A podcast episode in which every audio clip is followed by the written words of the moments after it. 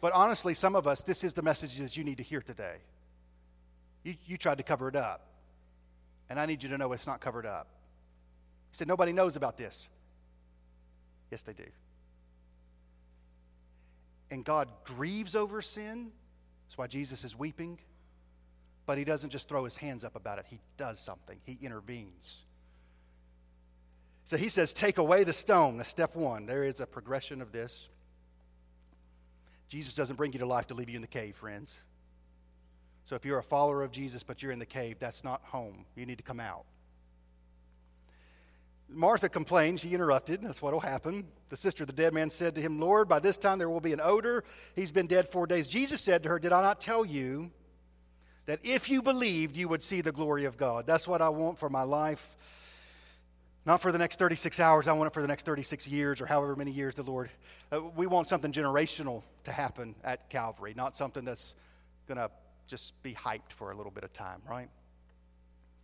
So they took away, they took away the stone.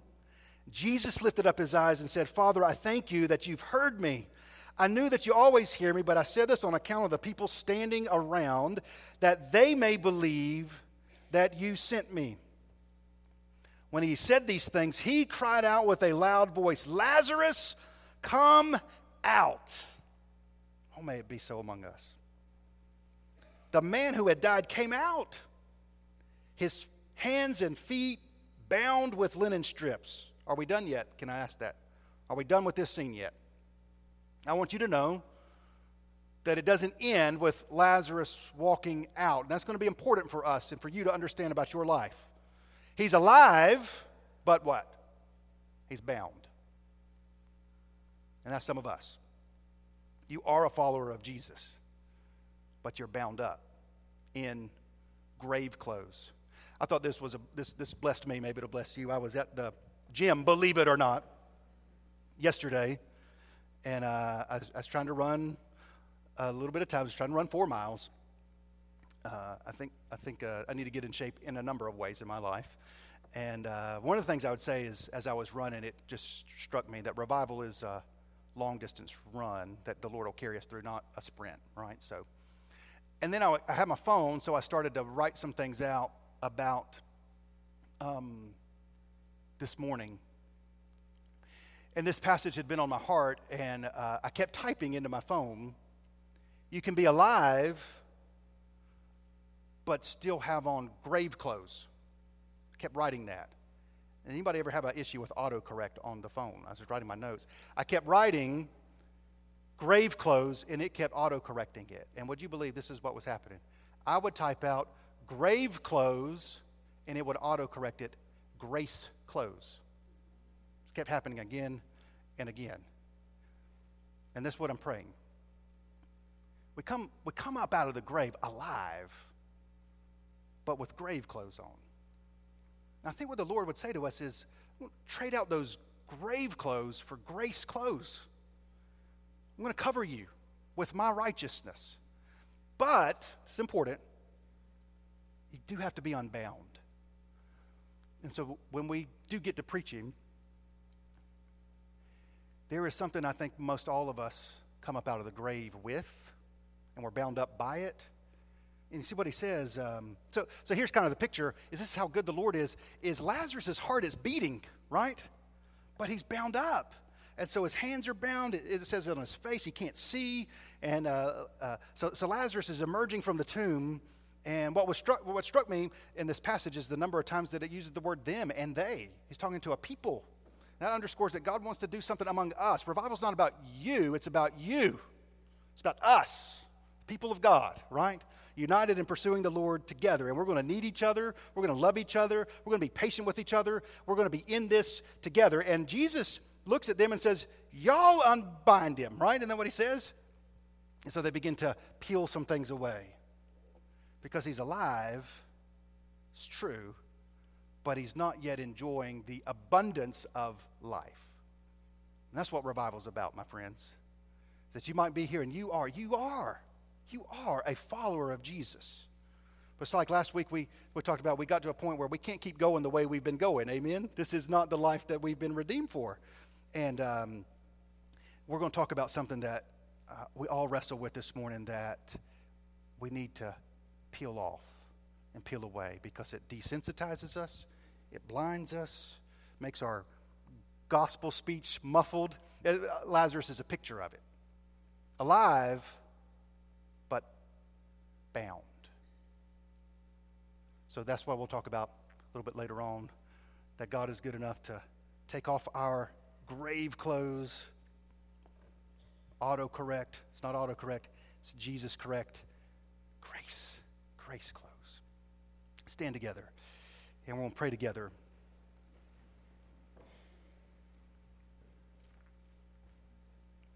Would you pray with me? I mean, really pray with me?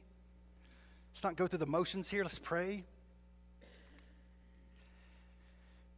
I'm going to ask you to pray some things and, and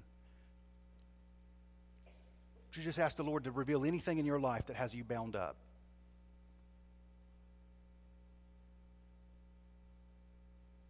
It's bound you up. It's of the grave. It's not of righteousness. It's of the cave.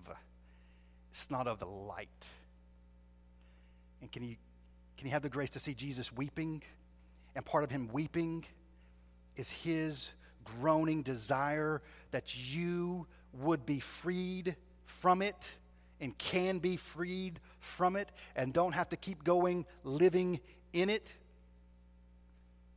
Thank you for the groanings of Jesus. Thank you that we have a Savior who weeps.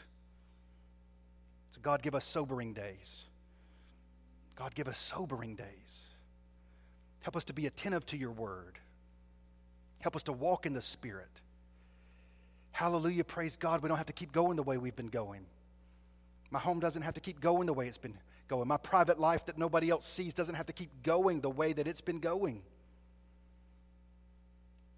In you is life, and in you is light, and you are the good shepherd. You have victory over sin, death, and the grave. And you are greater than anything that has us bound up. And Lord, I'm praying in Jesus' name that you do a work of sober, thorough, deep, abiding restoration. We know, we understand that, that that might mean some things that are deeply rooted in us need to be torn down, and may they be torn down for your glory's sake. Help us to be in it together. I pray against, in Jesus' name, any petty grudges, any lingering resentment, any fractured relationships that has us disunit, uh, disunited or not unified, Lord. In Jesus' name, in Jesus' name, repair relationships.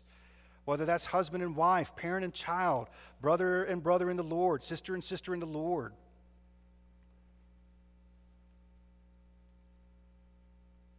Break up fallow ground, Lord. Give us a season where we, in humility, say, It is time to seek the Lord till he draws near and reigns righteousness. We pray this in Jesus' name. Amen.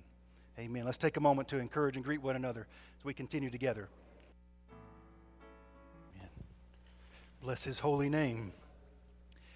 I'm going to, uh, in a moment, invite you to stand. But before we do that, if, if you've got your Bible or a Bible or one's in the pew in front of you and you want to grab a hold of it, I want you to open to the table of contents.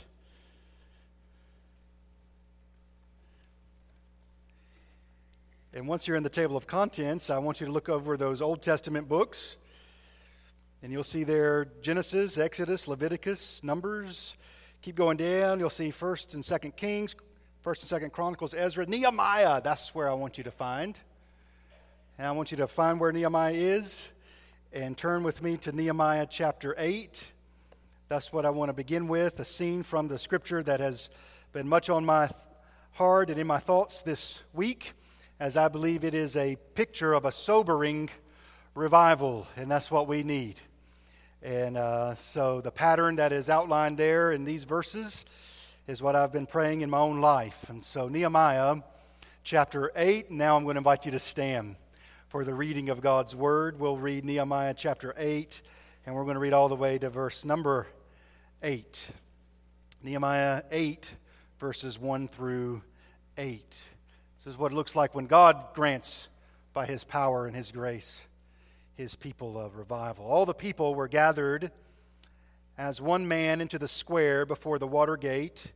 They told Ezra the scribe to bring the book of the law of Moses that the Lord had commanded Israel. So Ezra the priest brought the law before the assembly, both men and women, and all who could understand what they heard on the first day of the seventh month. And he read from it facing the square before the water gate from early morning until midday in the presence of the men and the women and those who could understand. And the ears of all the people were attentive to the book of the law.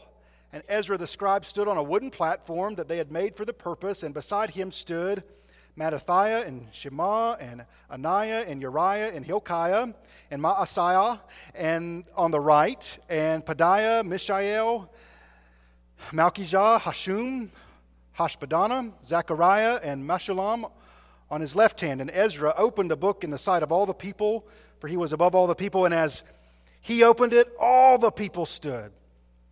And Ezra blessed the Lord, the great God, and all the people answered, Amen, Amen, lifting up their hands. And they bowed their heads and worshiped the Lord with their faces to the ground.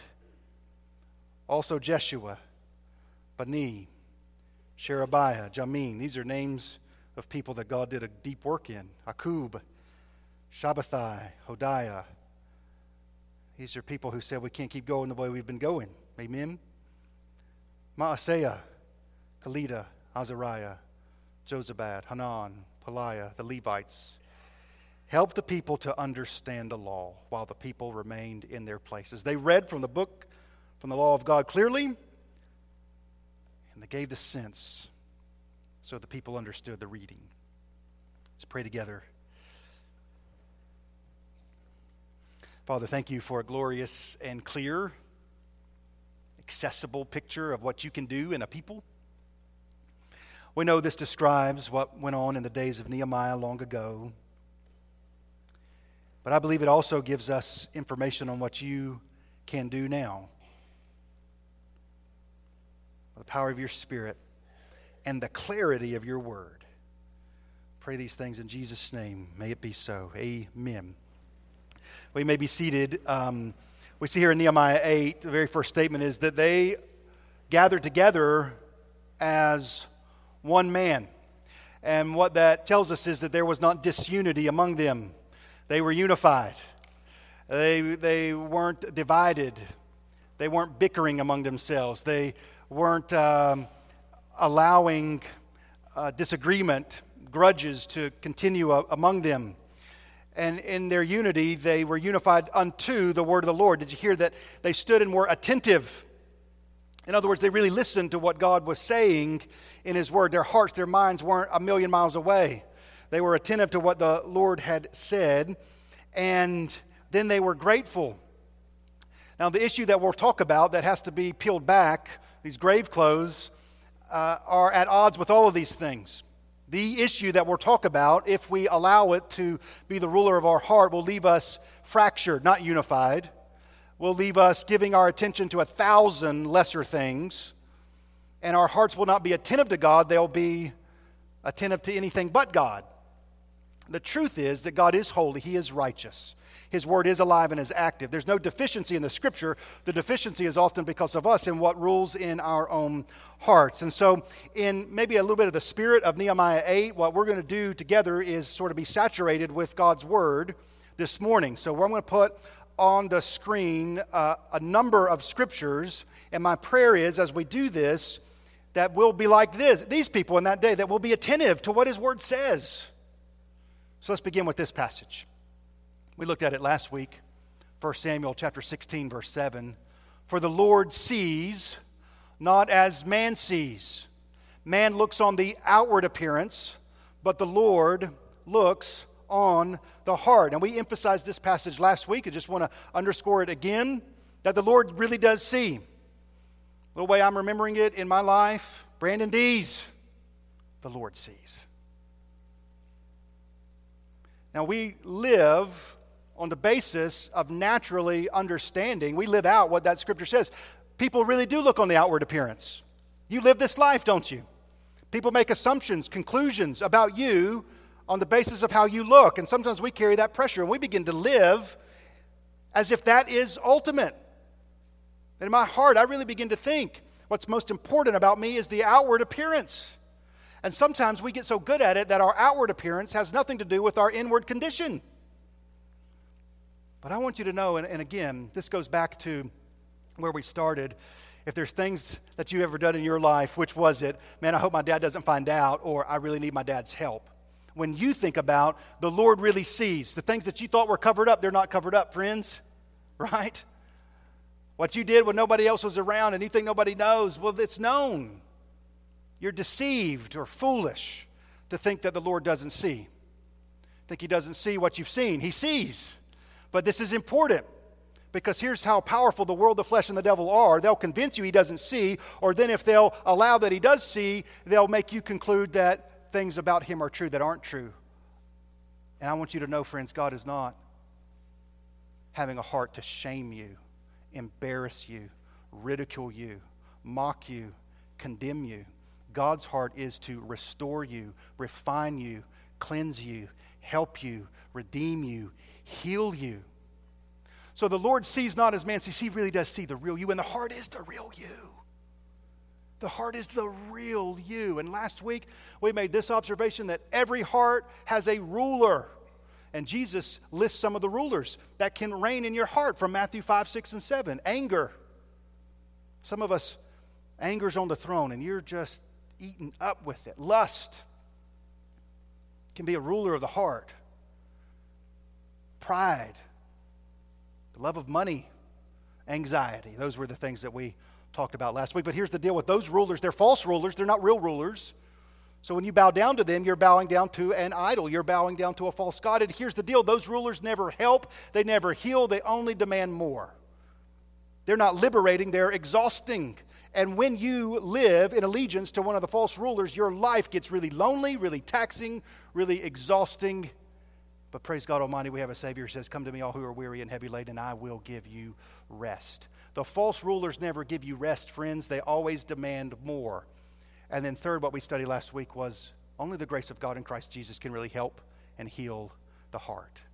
The Lord sees the real you, and He's not out to get you.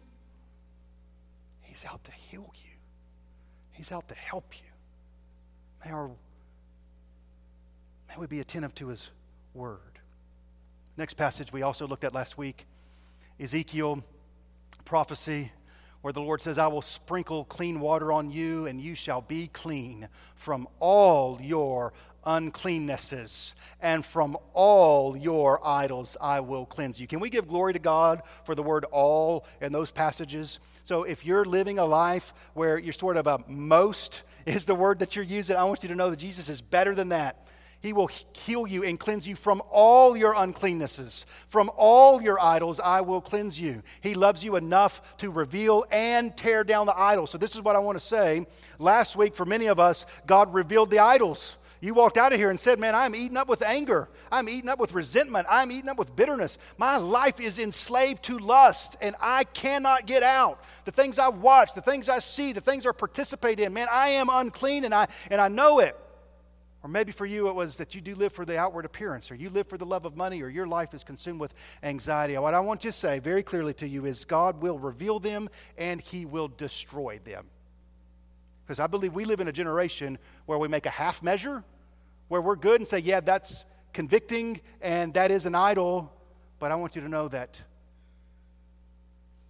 the Lord isn't going to leave Lazarus alive but bound up. Amen? He didn't bring you up to stay in the cave, He brings you up so that you could really live. That's what He promises. I'll give you a new heart. Anybody need a new heart? and a new spirit I will put within you. It's not about the outward appearance. Revival's not about the outward appearance. In fact, when revival comes, that's one of the things that will be liberating is that you won't be eaten up and consumed with what people think about the outward appearance. And I'll put within you, I will remove the heart of stone. That's where some of us found ourselves in life. Heart of stone from your flesh. I think I shared this with you last week. God really convicted me. And it was as if He said, Brandon, you respect me, but you're not in all of me. Revival is going to come because we're going to have the microphone issue, so we're going to fight it. We're just not going to let it have domain, right? I'll remove the heart of stone from your flesh and give you a heart of flesh.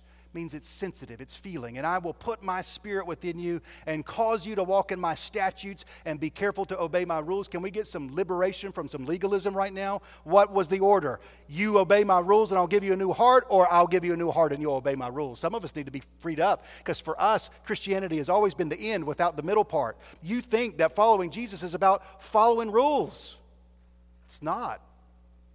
It's about having a new heart, it's about having a new life. It's about having a new spirit, and now His rules and His ways and His regulations aren't oppressive. This actually begins to be the desire of your heart because if, listen to me, if you are trying to walk in His statutes and be careful to obey His rules, and yet your heart is a heart of stone, you are miserable. And maybe the best thing for you to do is just to say, I am miserable. But I want you to see with clarity. Be attentive, be attentive, be attentive to His word.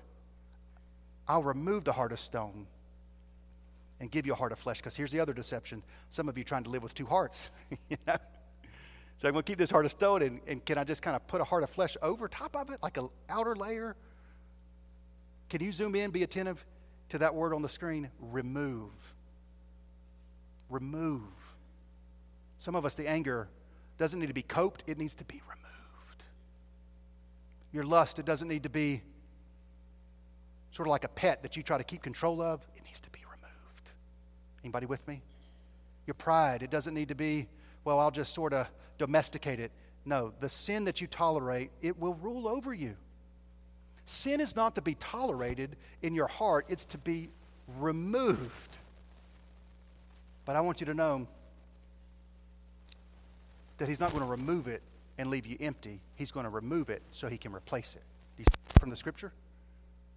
I will put my, I will remove the heart of stone and give you a heart of flesh.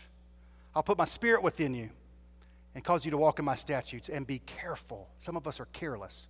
Heart of, heart of stone is careless about the things of God. Heart of flesh is careful to obey Him. Well, we're about to zero in on what binds us up. We're going to get a hint of it right here. Second Chronicles 7:14 describes what God commanded in that day, and again, I think it sets a pattern for us in our day.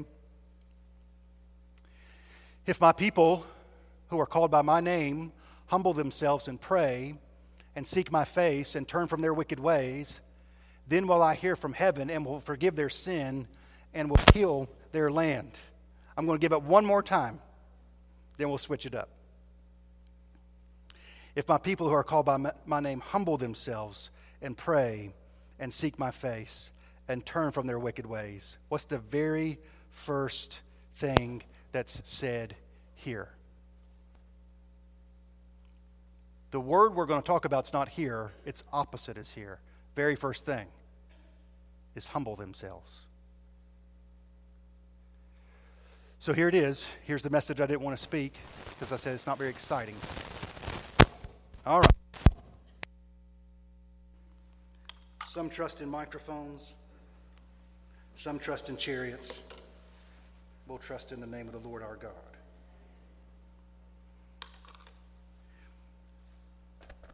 Good to go.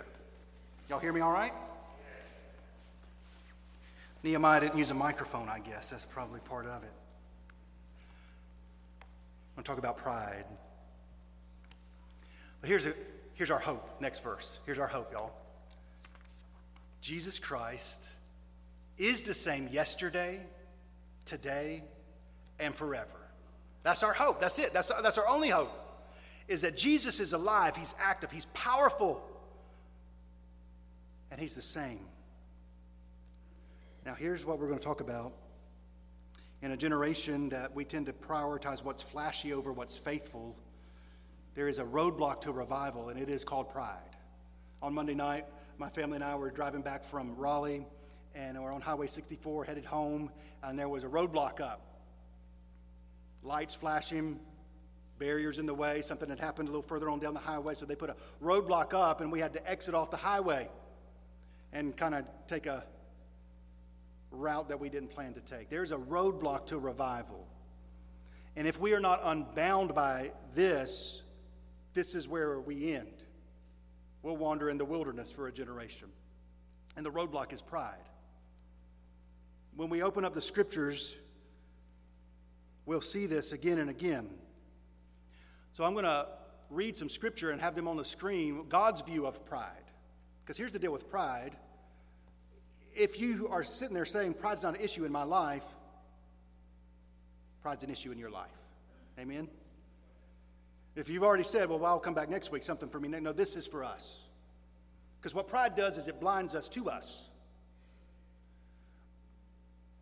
So let's get God's view of pride.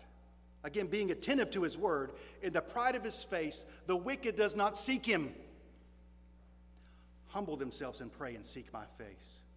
If it's been a long time since you really sought the Lord, if it's been a long time in the quietness and unseen places of your life that you were in the Word and you sought Him and pursued Him, the number one reason for that is pride because you don't think that you need to. In revival, it's revealed to us how much we need Him. All His thoughts are there is no God. Is a God, and He loves you, and He longs to redeem you and give you real life. Proverbs chapter 8 and verse 13. The fear of the Lord is hatred of evil, pride and arrogance in the way of evil and perverted speech. I hate. We're getting God's view of pride now. Getting God's view of pride. Proverbs chapter 11, verse 12. When pride comes, then comes disgrace. But with the humble is wisdom. Proverbs 16, 18. Pride goes before destruction, and a haughty spirit before a fall. These are warnings. These are warnings. If you have a heart where pride is the ruler, you're blind to the destruction that is to come. And really, you're living a life that's not really life. You're bound up. Obadiah, the pride of your heart has deceived you. What did the scripture just say pride does? tricks you, deceives you. Begin to think things about yourself and about God and about other people that aren't true. You who live in the clefts of your rock, in your lofty dwelling, who say, Where? In your heart. Who will bring me down to the ground? Now, full disclosure, not many people say those things out loud. Not many of us go around saying, Who's going to bring me down? Some people do, but most of it we just say it internally. Like, I got this. Here's a season of revival. What would reveal? It. We ain't got this. We don't. Can't keep going the way I've been going. It's a rhetorical question ultimately in eternity who will bring me down to the ground? There's an answer to that question. But I want you to see that God has enough grace and compassion to warn us. To warn us. Remember, even the disciples, as they walked with Jesus, argued about which of them was the greatest. Speaking of warnings, it's a sobering warning. Matthew chapter 23, verse 12. Whoever exalts himself will be humbled, and whoever humbles himself will be exalted. You know, it's pride that made the devil the devil, and it's pride that will make you devilish. Whoever exalts himself will be humbled. Whoever humbles himself will be exalted. Now, just real quick, a few times now we've heard that the responsibility to humble yourself is yours. If my people are called by my name, humble themselves. Humbling yourself is the only res- realistic response when you're attentive to God's word. I mean, if you're really hearing what he says, the response is that you would humble yourself. It's a lot like Isaiah when he saw the Lord high and lifted up. We'll get to that in a moment. His response was, Woe is me. So when you see God for who He really is, what happens is you see yourself for who you really are. And then you humble yourself. And really, if you've ever seen the glory of God and who He is in His majesty, the only response is like we saw in Nehemiah they bow with their faces to the ground. James 4, He gives more grace. Praise God for that. He's not done with us. Amen?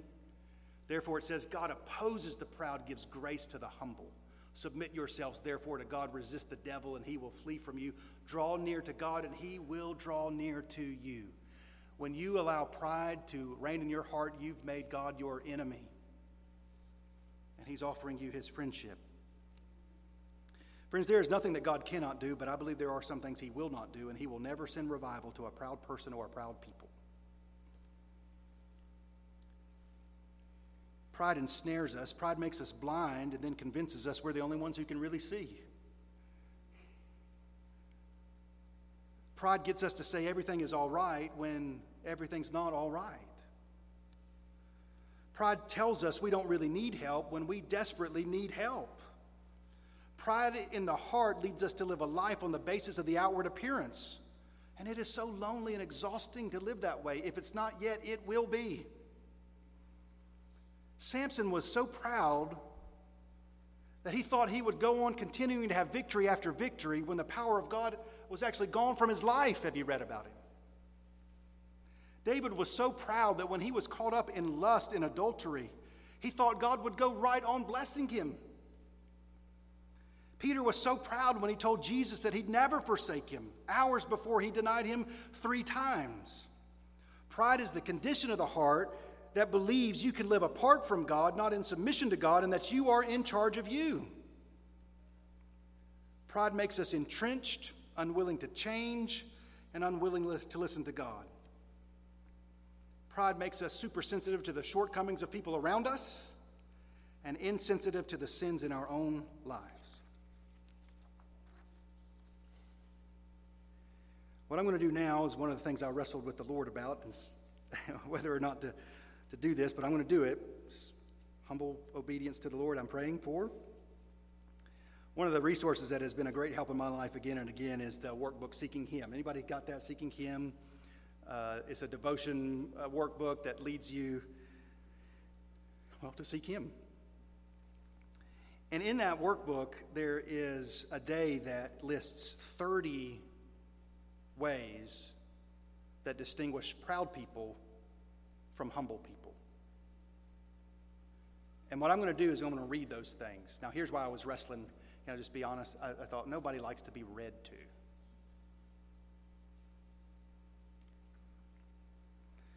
And what the Lord drew near to me in a sense and said is, Well, you, especially you, Brandon, don't like to hear these things.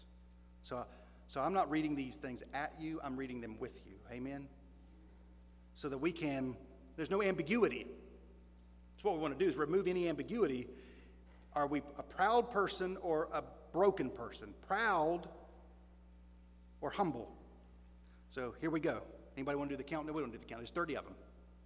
You can brace yourself. This is going to be sobering. It is not going to be exciting. It's going to be sobering. It's going to help us, by God's grace, what we've already read in His Word. Uh, as we read it, I want to keep James up there, right? God opposes the proud, He gives grace to the humble. Proud people, number one, focus on the failure of others. Just ask that this week. Have you been more focused on the shortcomings of other people, shortcomings of your children, shortcomings of your spouse, shortcomings of your friends? Humble people are overwhelmed with a sense of their own spiritual need.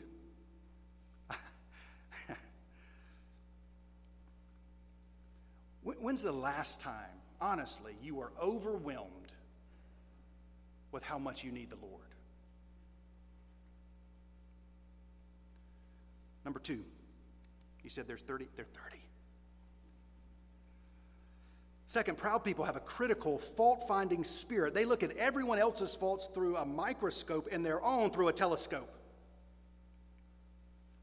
Humble people are compassionate. They can forgive much because they know how much they have been forgiven. Proud people are self righteous. They look down on others. Broken people esteem others as better than themselves. A proud person has an independent, self sufficient spirit. A humble person has a dependent spirit and recognizes their need for other people. A proud person has to prove they are right. You can't let it go. Got to keep going. Got to know. And you, in fact, a proud person will say they'll keep going until you say, they make you say they're right. A humble person is not argumentative.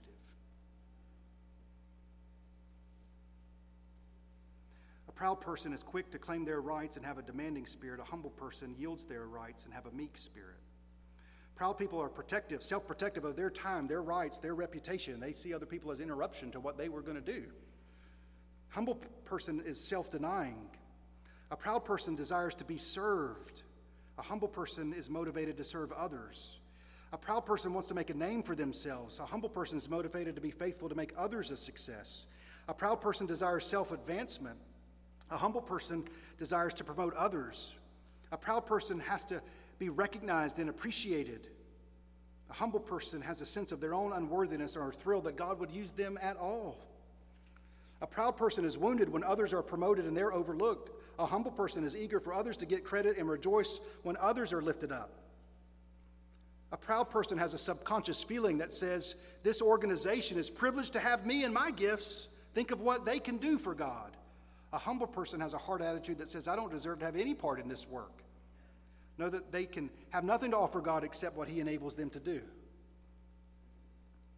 A proud person feels confidence in how much they know. A humble person is humbled by how much they have to learn. A proud person is always self conscious. A humble person is not concerned with self at all. We're halfway done. Y'all all right? It'd be okay for you to say, No, I'm not all right. A proud person keeps others at arm length. This kills a church, by the way, because we're with each other, but we're not really with each other. This is what leads a person to come to church regularly, but nobody really understands what's going on. Always keeping others at. Why? Because we live by the outward appearance, right? We don't want other people to know, man, I'm really struggling. You see why we need to be unbound by pride? A humble person is willing to risk getting close to others and take the risk of really loving others. A proud person is quick to blame others. Humble person accepts personal responsibility and can see where they are wrong in a situation.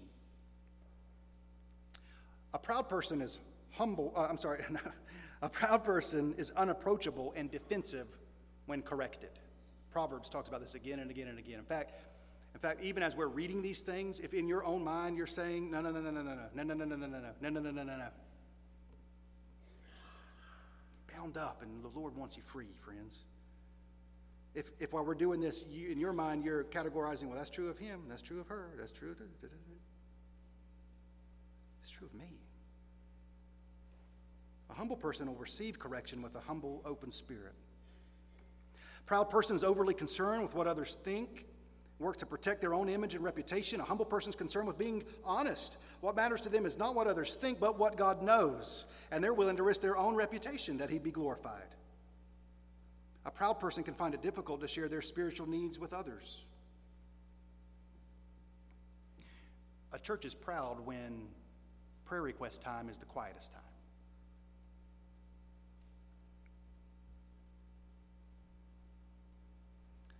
A humble person is willing to be open and transparent with others as God directs. A proud person wants to be sure that no one finds out when they have sinned and they have an instinct to cover it up. A broken person, once broken, they don't care who knows or finds out, and they're willing to be exposed because they have nothing to lose. A proud person has a hard time saying, I was wrong, will you please forgive me? A humble person is quick to admit failure and to seek forgiveness when necessary That's why some of us have a heart of stone. Because again and again, the Lord has said, You need to seek forgiveness. You need to seek forgiveness. And you, we've been entrenched and said, No, I don't. Hardens the heart. A proud person tends to deal in generalities when confessing sin. A broken person is able to acknowledge specifics when confessing their sins, and they can call sin by name. A proud person is concerned about the consequences of their sin a humble person is grieved over the cause, the root of their sin. A proud person is remorseful over their sin because they're sorry they got found out. A broken person is truly repentant over their sin and want to forsake their sin.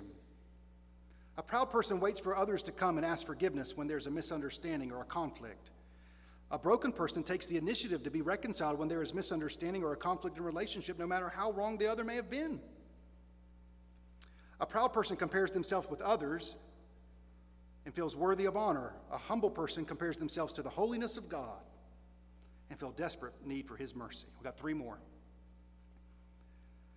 A proud person is blind to their true heart condition, and a humble person walks in the light and come out of the cave. Amen. A proud person doesn't think they have anything to repent of. A humble person realizes that they have a need of continual hard attitude of repentance. A proud person doesn't think they need revival. They're sure everyone else does. A broken person continually senses their need for a fresh encounter with God and for a fresh feeling of His Holy Spirit.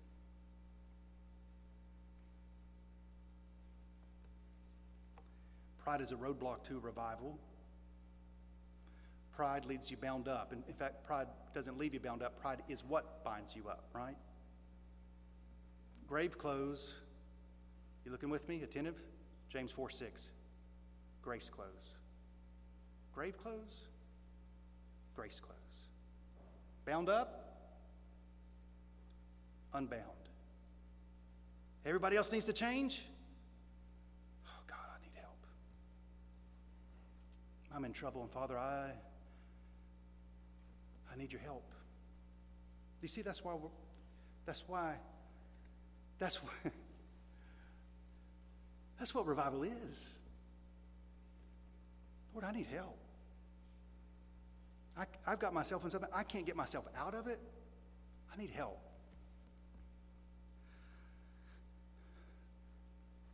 So, uh, all week, I sought the Lord and prayed for our church, I didn't know what to do for an invitation. So, here's what we're going to do for an invitation. Really, just as I've been preaching, this is what I believe would be appropriate. We're not done with verses on the screen yet. And what we're going to do is we're going to let the Word of God be the invitation. Because so far we've looked at verses that talk about us, God's view of pride. And I've just selected a handful of verses that display Jesus and his character. So here's what we're going to do. This again, um, man, Holy Spirit, help us because we are so bound by the outward appearance. It works both ways when it comes to invitation and honesty. Is sometimes we won't respond because we're worried about the outward appearance, and sometimes we do respond because we are about the outward appearance. That makes sense? Like I'm going to, everybody will see me respond, and I don't. So, so in a moment, here's what we're going to do. They, they bowed with their faces to the ground. Now, for some of us, that's not physically possible. I understand that. It's not about their, it's, it's about not their outward appearance, about what's going on here, right? So, if today God's word has been active in your life in such a way that that's what the response would be, I'm going to invite you to do that. Not for show, not for public appearances, anything like that. As we read the word, it's what we're going to do. So, some of us, it'll be immediate. We won't have to read another verse. You just already, the Lord has used His word in such a way in your life that you say, I just need to bow with my face before the Lord. Just bow with my face before the Lord. And then some of us, as we read these truths about Jesus, the scripture is the invitation. As we read these scriptures about Jesus, I want you to know that this is who you're being invited to. Cried out with a loud voice, Lazarus, come out. Some of you have already you're already there, right? Man, I need to come out I need to come out. Let's stand together. The spirit of Nehemiah 8. Here's the first one. If you resonate with this, I said, Woe is me, I am lost. I am a man of unclean lips, and I dwell in the midst of a people of unclean lips. For my eyes have seen the King, the Lord of hosts. Let's bow our heads together. We're not going to have a song here at the end. We're just going to let the scripture be the invitation. And if God is doing a work of revival in your life, you come to the front. You don't have to.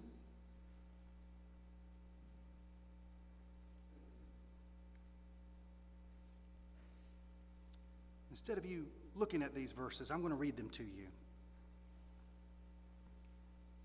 A leper came to him, imploring him, and kneeling, said to him, if you will, you can make me clean. Moved with pity. Are we listening? Moved with compassion. That's his heart towards you.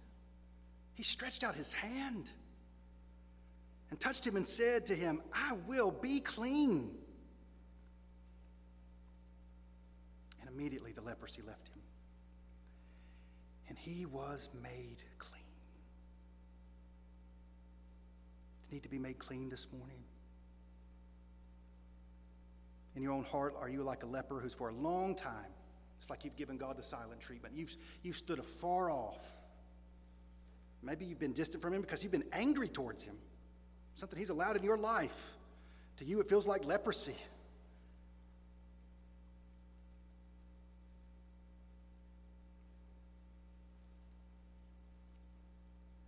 Mark chapter 2. When they could not get near him because of the crowd, they removed the roof above him. And when they had made an opening, they let down the bed on which the paralytic lay. And when Jesus saw their faith, he said to the paralytic, My son, your sins are forgiven.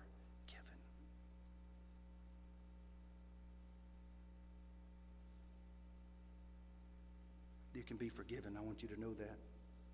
Your sins can be forgiven. Your sins can be cleansed. Your heart can be redeemed. You don't have to keep going the way you've been going. The paralytic came to a moment he wasn't going to continue to go the way he was going to go. Had some friends that helped him. Matthew chapter 9. Jesus reclined at table in the house. Behold, many tax collectors and sinners came and were reclining with Jesus and his disciples. I want you to know that there's room for you at his table. We're going to celebrate the Lord's Supper tonight. There's a picture of this. There's room for you. And then I want our pride contrasted with Jesus' humility. Two others from Luke 23 who were criminals were led away to be put to death with him. And when they came to the place that is called the skull, there they crucified him and the criminals, one on his right, one on his left. And Jesus said, Father, forgive them, for they know not what they do. And they cast lots to divide his garments. So I'll pray together in light of that passage. And here's what I want you to take home with you. Revival, as it happens, it's often going to show up in the unseen areas of our lives, kind of the secret areas of our lives. Again, revival is more about 36 years from now as much as 36 hours from now. But here's the picture I want to leave you with. I don't know if you've ever seen this in Scripture, it's been so helpful for my life. It says, when Peter and John raced to the empty tomb, do you remember what they found there? The Bible says that Peter stooped down and went in, and they're laying in the empty tomb where the grave clothes, right? Grave clothes. Jesus didn't come out of the tomb bound up. That's what I want you to know. He didn't come out of the tomb bound up. He's alive, He's powerful, He's forgiving, He's compassionate. He's at the right hand of the Father making intercession for you right now. He'll heal your heart. Jesus is greater than your anger, He is greater than your lust, He is greater than your pride, He is greater than your love of possessions. He's greater than your anxiety, He's greater than your fear. Jesus is greater. And we're setting today as a mark for a couple things. One, that we know pride is a roadblock to revival. There will be no human pride in heaven. And as it is in heaven, Lord, in this church, may it be so. I'm going to say one last thing, we're going to pray, and we'll be done for this morning. We're not done with a season of seeking the Lord. Amen.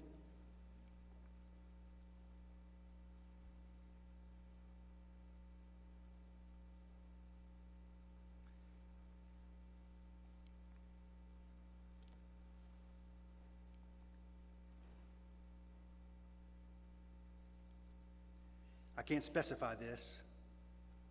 I'm trying, but I can't specify this. But if, if your pride has led to consequences in your life that the Holy Spirit would reveal to you right now.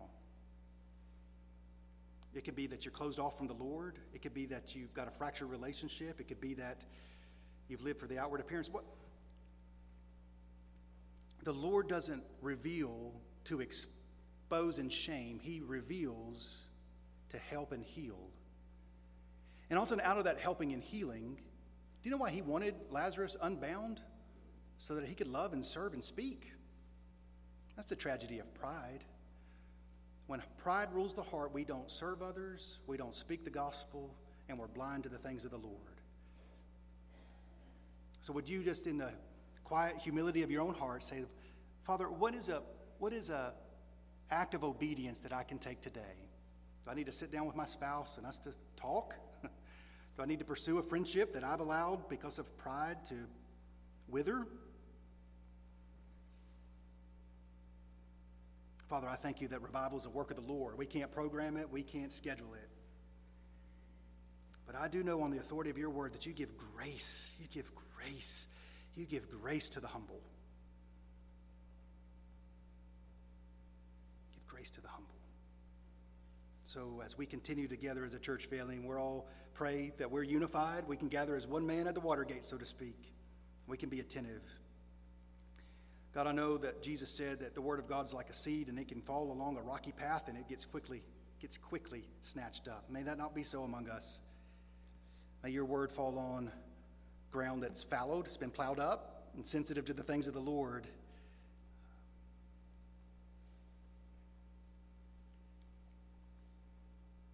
God, I pray right now in Jesus' name, in Jesus' name, that pride does not prove to be a roadblock to revival in this church.